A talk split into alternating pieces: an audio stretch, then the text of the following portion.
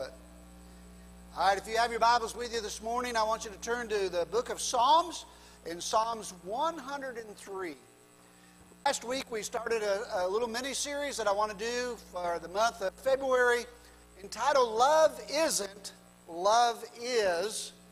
And today I want to talk about the fact that love isn't February the, the 14th, love is John 3:16. But what does that really mean? Really, love is how we see God, how we view Him, how we, uh, how we think of Him, how we see Him in our own lives and in the lives of others is how we love. So today I want to talk about the, the very question how do you see God? Psalms 103 gives us an insight into how that we should see God a, a way in which if every person uh, who is a follower of Christ would look at God through the eyes of the psalmist, we would have a greater view, a stronger view, a more in depth view of God and His love. So let's stand together as we honor the reading of the Word. Yes, we're going to read the entire chapter, and yes, it is more than four verses. However, I promise not to be more than an hour and a half preaching. That's my promise. All right. It says in verse 1 Bless the Lord, O my soul, and all that is within me. Bless his holy name. Bless the Lord, O my soul, and forget not all his benefits. Who forgiveth all thine iniquity, who healeth all thy diseases, who reigneth my life from the destruction and crowneth thee uh, with loving kindness and tender mercies, who satisfies my mouth with good things, so that thy youth is renewed like the eagles. The Lord executeth righteousness and judgment for all that oppress. He has made known his ways unto Moses, his, his acts unto his children of Israel. The Lord is merciful and gracious, slow to anger, and plenteous in mercy. He will not always chide, neither will he keep his anger forever. He has not dealt with us after our sins, nor rewarded us according to our iniquities. For as heaven is high above the earth, so great is his mercy towards them that fear him. As far as the east is from the west, so far has he removed our transgressions from us. Like a father pitieth his children, so the Lord pitieth them that fear him. For he knoweth our frame, he remembereth that we are dust. As for man, his days are as grass, a flower in the field, so it flourisheth. For the wind passes over it, and it is gone and his place thereof shall know it no more. But the mercy of the Lord is from everlasting to everlasting upon him the fear him, and the righteous unto the children's children. To such as kept his covenant, to those that remember his commandments to do them. The Lord has prepared his throne in the heavens, and the kingdom ruleth over. Bless the Lord, ye his angels, and excel in strength, that do the commandments, hearkening unto the voice of his word. Bless ye the Lord all his haste, ye ministers of him, and do his pleasure. Bless the Lord all his works in all places of his dominion. Bless the Lord, O my soul. Father, we thank you for the word of the Lord. Now we ask that, Father, as we've heard the reading of the word, would you move me out of the way as we preach the word? And Lord, may the word speak to our hearts, and may the love of God uh, fill us with his presence today. For it's in Jesus' name we pray. Amen. God bless you. You may be seated. We are constantly told that God loves us. God is love. All of that can just seem like a theoretical, uh, uh, especially in difficult times. Where is His love then? How do I know that God loves me? Several years ago, in a seminary class, one of the students stood to his feet and announced to his professor, I don't believe in God. The professor, unraveled, replied, Would you do me the favor and describe the God in which you do not believe in? After the student had described an unloving, vengeful God, the professor quickly responded, I don't believe in that God either. My God is a God of love. In those moments when life becomes overwhelming, when you seem to be sitting alone, head in your hands, thinking to yourselves, Where is God now? Tears are spilling down your face. You you've just lost your job, you lost a friend, you lost a child, you had a really rough day. Maybe someone did something so mean and so hurtful that it just rocked you to your core. Maybe you're simply just fed up with who you are. And you think that you're not worthy of God's love. There's so many reasons we can come up with that can cause a person to doubt God's love, to question if He's even looking after you at all. When these kinds of thoughts loom up and threaten to overwhelm you, the best possible prescription is to turn to the Word of God.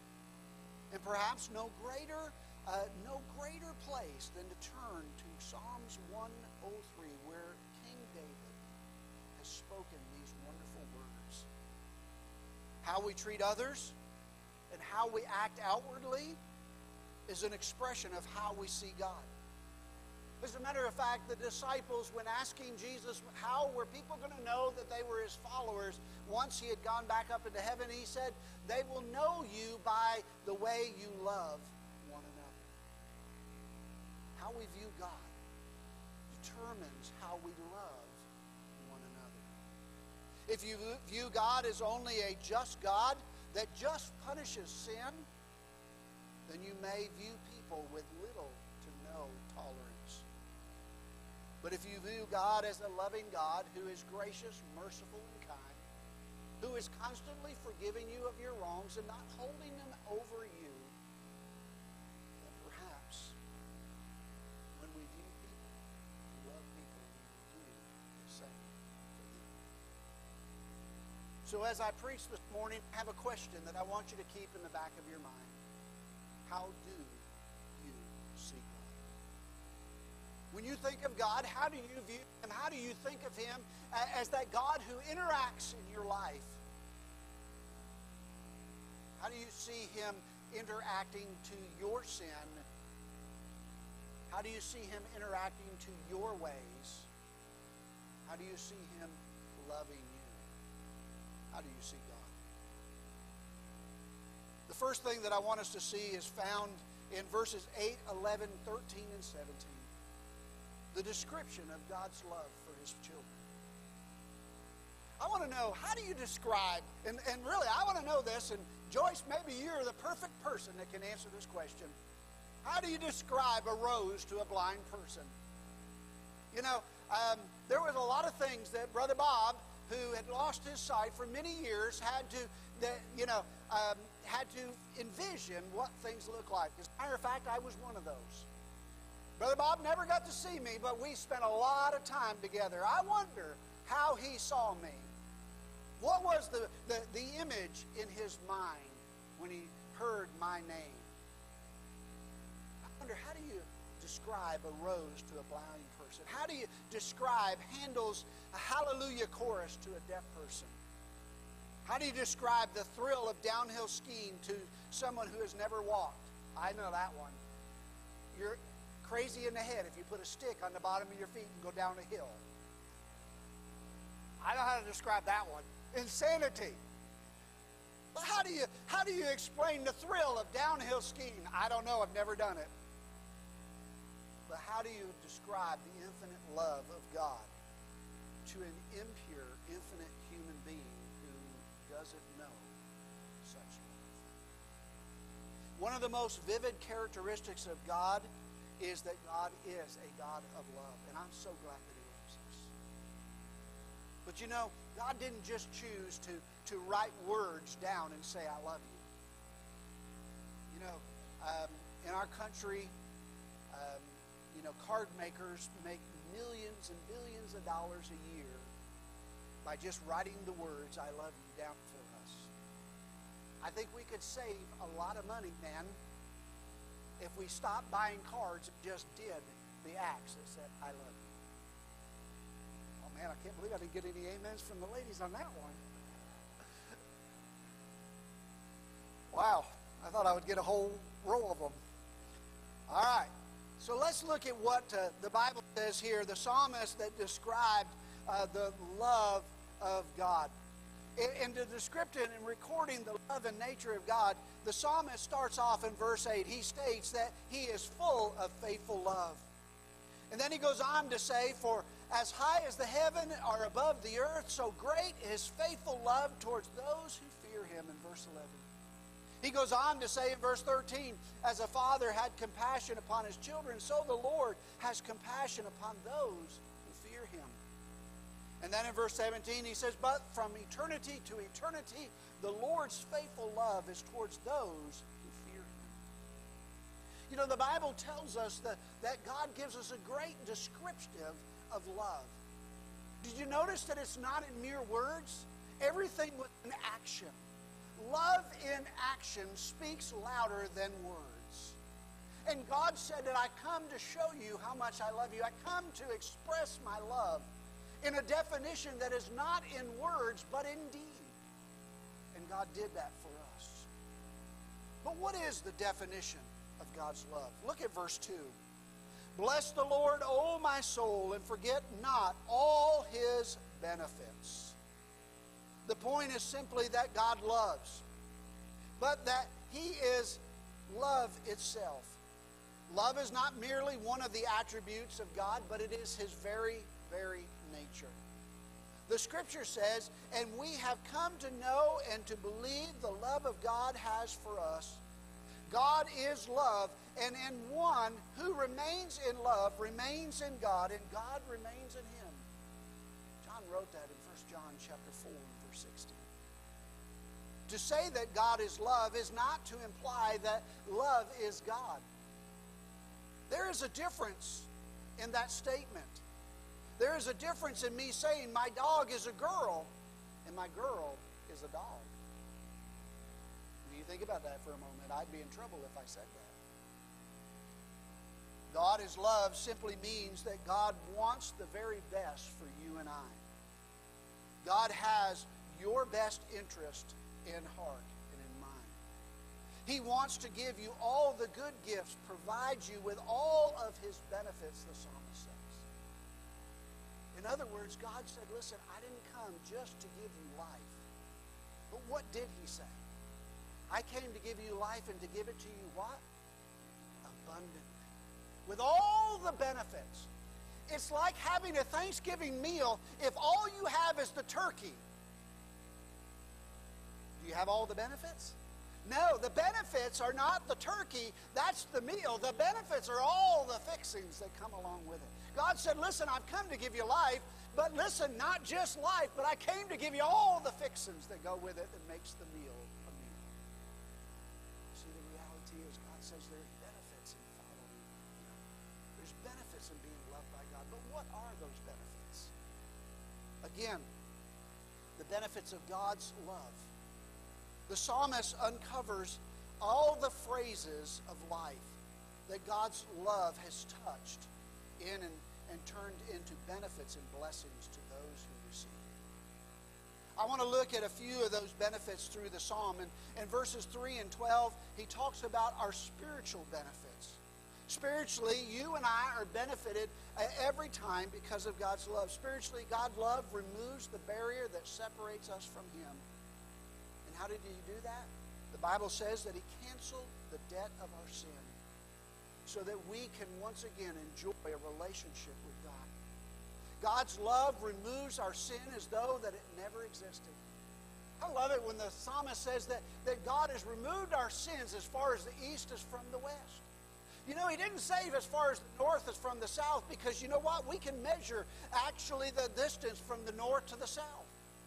But the east and the west is one of those things that we cannot measure. It's endless. The further east you go, the more west there is. The further west you go, the more east there is. There is no stopping point, no starting point. And God reminds us there is no stopping point in my forgiving of your sin. And when you and I sin and we and we confess God and He forgives us and we come back and say, Here I am again, God, with that same sin of untrust or disobedience or rebellion or whatever it is, God says, What sin? That sin's been he not only says that he forgives it as far as the east is from the west, but he cast it into the sea, into the deepest part of the sea, and he posts that sign that says, No fishing here. Don't go dig it back up. You know, the reality is spiritually, you and I, we're separated from God's love. Our sin separated us from the love of God. God's love broke through our sin barrier, and He forgave us our sins, and He reestablished our relationship. In verse 3, look again there. Uh, who forgives all of thine iniquities, who healeth all of thy diseases. Emotionally. The Lord says, I want to show you my love emotionally. Did you know that much of our physical and emotional illnesses are due to our own moral failures? We bring upon ourselves a lot of the sicknesses in which we have in our lives. And removing the sin, but not only removing the sin, but one of the great things about God is He doesn't just forgive us of our sin, He removes the guilt of our sin. But listen, if you're still struggling with the guilt of sin, here's my advice to you let it go. let it go. Because God very clearly says when we are forgiven of our sins, we are set free from the guilt and the shame of our sin, and therefore He says there is no condemnation in them that are. Oh, He says there's no guilt or shame. Emotionally, we have been given a new lease on life. And then in verse 4, he talks about the benefit of eternity eternally we've been given. Look at what he says. Who redeemeth the, thy life from the destruction? From the destruction. The destruction is the pit of death itself.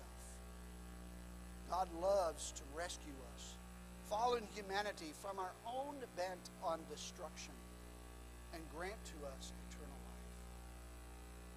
Isn't it good to know that we were we were in rebellion to God, heading our own way, saying, God, I'd rather go to hell and, and, and enjoy this life than to, to repent and turn and do for you what you've called me to do.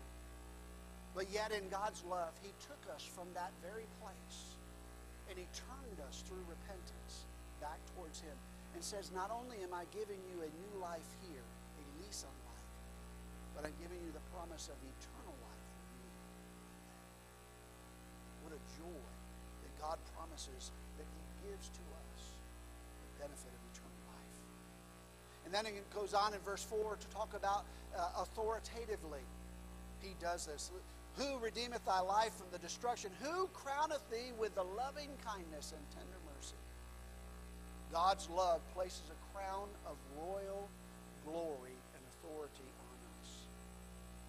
You know, I thought about this when I was thinking about the prodigal son when the prodigal son returned home, the father saw him afar off and he welcomed his son. And he, he came and he ran and he kissed this nasty, dirty boy.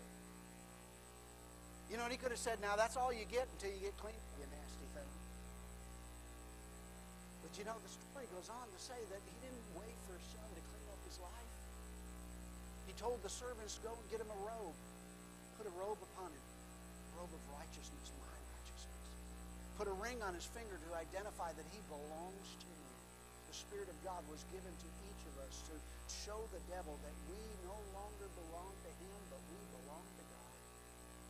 Put shoes on his feet because he said, listen, only slaves in those days wore, uh, went without shoes. Aren't you glad that God has given us shoes to walk in? He's given us a, a, a blessing of life that we can walk in. He made his son back into the image of his son. God made a rebellious child back into the image of his son of God. Oh, my friends, we think about the authority that God has, God's love for us. In Revelation chapter 1 and verse 6, God's love for us says this It made us kings and priests unto God his Father we have been crowned with his love and given a new citizenship on this earth and in heaven above. And then in verse 5, we find the next benefit is that of physically. In verse 5, he goes on to say, Who satisfieth thy mouth with good things so that thy youth is renewed like the eagles? Like a father, he desires to give us the good gifts of strength and endurance. Jesus, the embodiment of God's love, came enjoying life. Jesus didn't come as some guy that was obscure and, and, and distant from people. No, as a matter of fact, when we read the Gospels, we find that Jesus was involved in dinner parties. He was involved in weddings. He was involved in activities. And, and he enjoyed life. Why?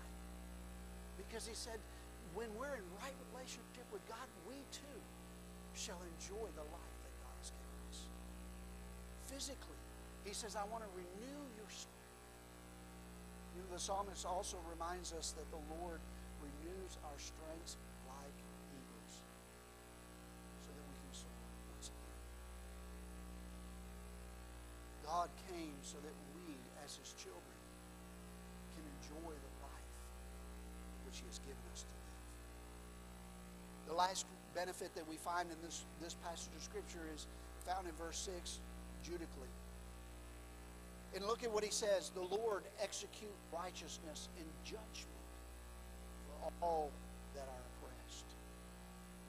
Here we find a major difference between his divine love and what so often passes for love among people today. Often love is expressed as the virtue that accepts everything. You know, it's almost like that we say when God is love, that everything goes, anything's okay. We can do what we want because God loves us. No. No. No. The love of God has restrictions. That's what makes it so loving. God says, listen, I cannot overlook your sin. I cannot let you get away with that which will destroy you spiritually. Therefore, judically, he says, I must judge that which is wicked. I must bring to your attention that which is disobedience.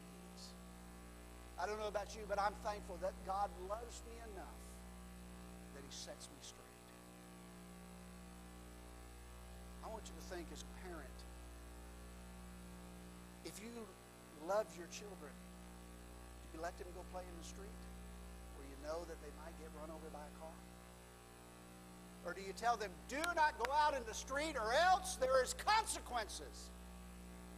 And when get near the street, you give them the consequences to show them how much you love them and that you want to keep them safe.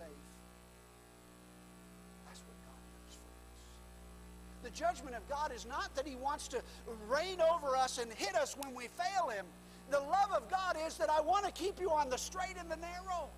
I want to make sure that you're walking with me, that you're always in relationship with me. And when you're not, I'm going to take you out to the woodshed and we're going to have a conversation. God loves us enough that He corrects us. That's the love of God. Divine love hates what is wrong and embraces what is right. And then the psalmist wants us to understand the knowledge of God's love. What should you and I know about God's love? There's a few things that I want to uh, close our time with out of the scripture here that shares with us. First of all, we need to understand that God's love is all consuming. God's love is all consuming. God's love touches every part of our life. There is nothing there is no calling, no circumstance, no ad- adversity, no advancement, no pain, no promotion, no status, no station that escapes the brushstrokes of God's love. God's love bleeds into every fiber of our lives.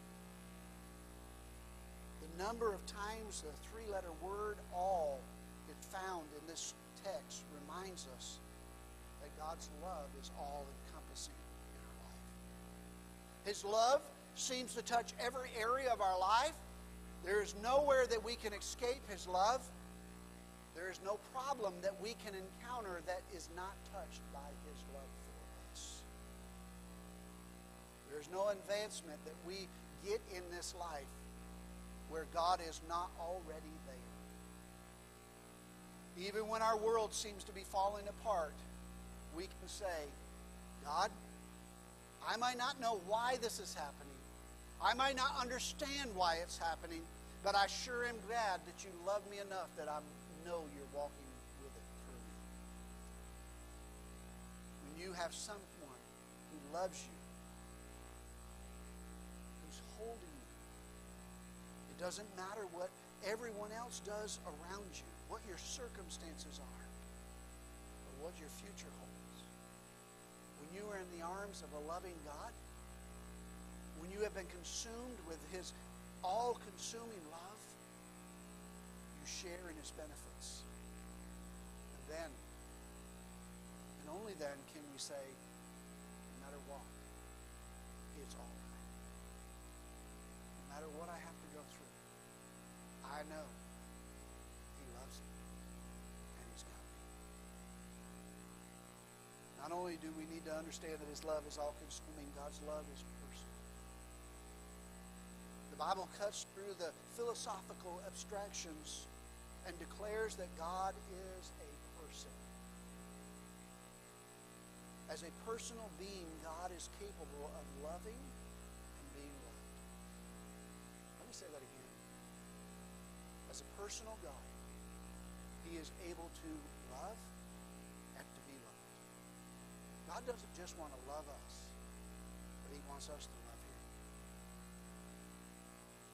Just as God has been gracious to show His love towards us, what are you doing to show your love for Him? What are you doing that expresses to the world around you that I love God?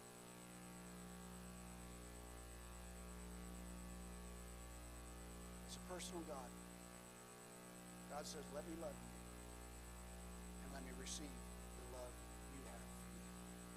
God's love is not simply for mankind as a mass. When we think of the fact that in John 3.16 it says, for God so loved the world, don't get so hung up with the word world as much as God so loved every human being in this world.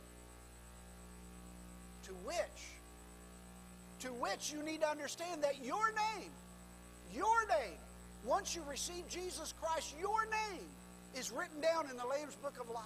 That God remembers your name. That's how personal God is. He knows you. He knows you. And He wants you to know that He knows you. He wants you to know how much He loves you. It's not just a sentiment, a, a, vague, diffused feeling. Something like what Charlie Brown's attitude towards life is. When Charlie Brown says, you know, I love mankind, it's just people I can't stand. God really loves individual people. Loves you. Loves me. Notice again in Psalms 103 the number of times the personal pronouns. Look through it and underline if you want to me, us, my, all the personal pronouns that are that are written in this very chapter. He says, I want you to know that I'm talking to you. I'm not just talking about the world, I'm talking to you. I want you to know as you're sitting there today, God is speaking to you, each one of you. That's how intimate His love is. When God says, I love you, He means you. He is saying that you matter to Him. You are a person of worth. You are valuable to Him. Regardless of what others think, what others may say, in His eyes, you are wonderful. God's love is all encompassing. God's love for us is absolutely personal. And lastly, God's love is beyond comprehension. In verses 13 and 14, I want you to draw your attention there. It says, Like as a father pitieth his children, so the Lord pitieth them that fear him. For he knoweth our frame. He remembereth that we are made of dust. Amazing, isn't it?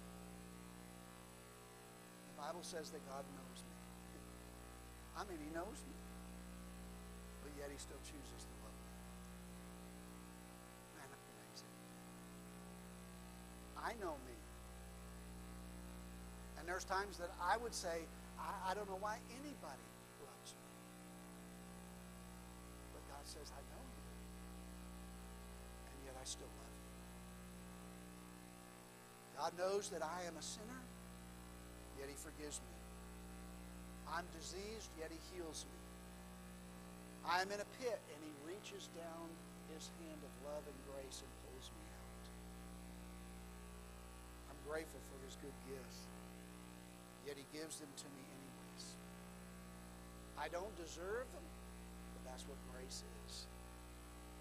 I deserve justice, but yet He grants mercy. Like a father's love for a wayward and rebellious son, waits anxiously for him to return home, so to grant him a new start. That is a perfect illustration of God's love for each of us. That's a glimpse of the kind of incredible, incomprehensible love that God has for a sinner such as I. If you didn't know that you were loved, if you didn't think that you were loved, you didn't feel that you were loved, I encourage you run to Jesus, and you will experience His love.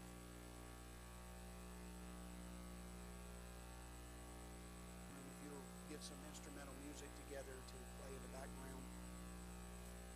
Let me close with this. And then the Bible says that someone would lay down their lives for a friend. If you and I are looking for a visible, distinctive definition of love, look to what God did for you in Christ Jesus. We looked at this scripture last week in Romans chapter 5 and verse 8, and we'll come back to it again in our series. But God proves his own love for us in that while we were yet sinners, Christ died for us.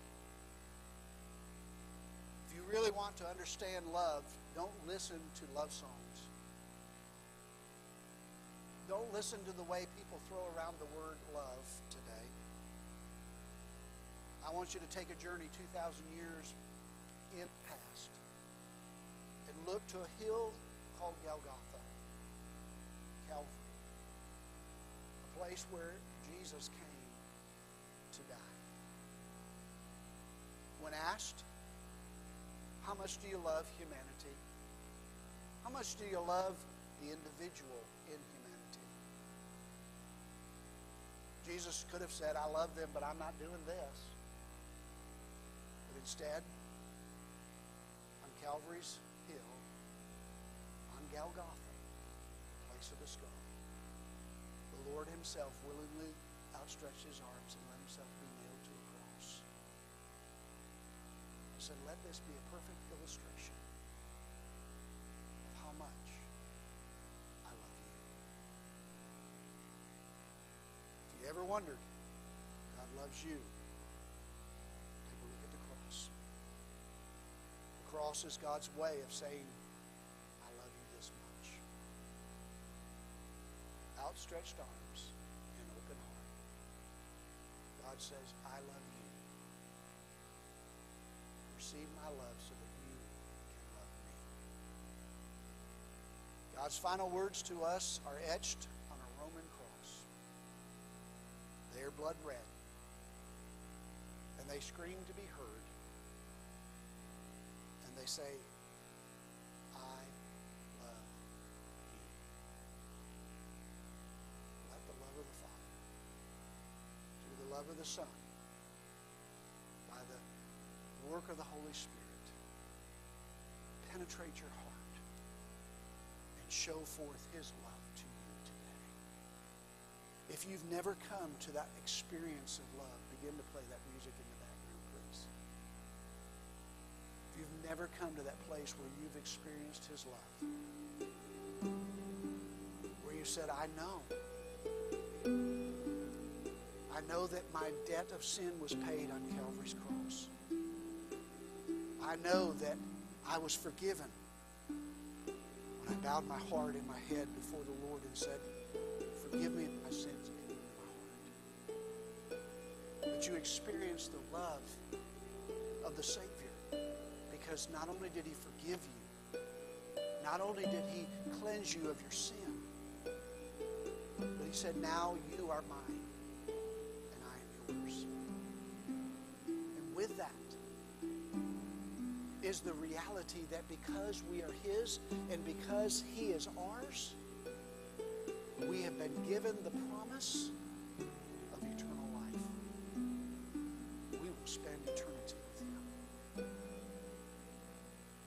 My heart, my desire is that you would know how much the Father loves you. Because the Bible says that He loved you so much that He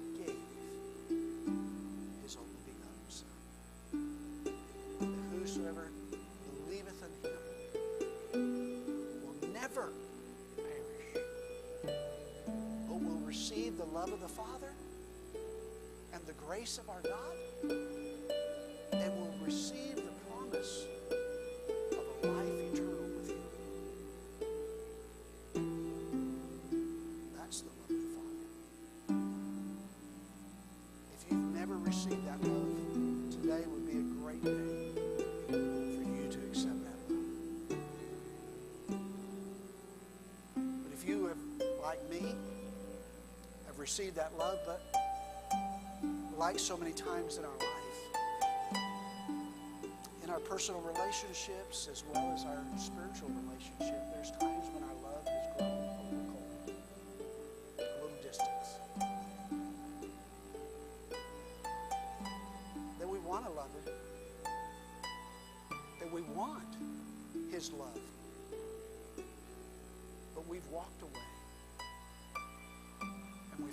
ourselves a little further from God than we ever, ever intended to be. I want you to know His loving arm has reached out and He's saying, Come home, my son. Come home, my daughter. Let me restart that relationship once again. Maybe you're here today and if truth be known, not as close to the Father's love as you once were. What a great day to be renewed like the eagles, to be restored in His love. In just a moment, I'm going to ask everybody to stand.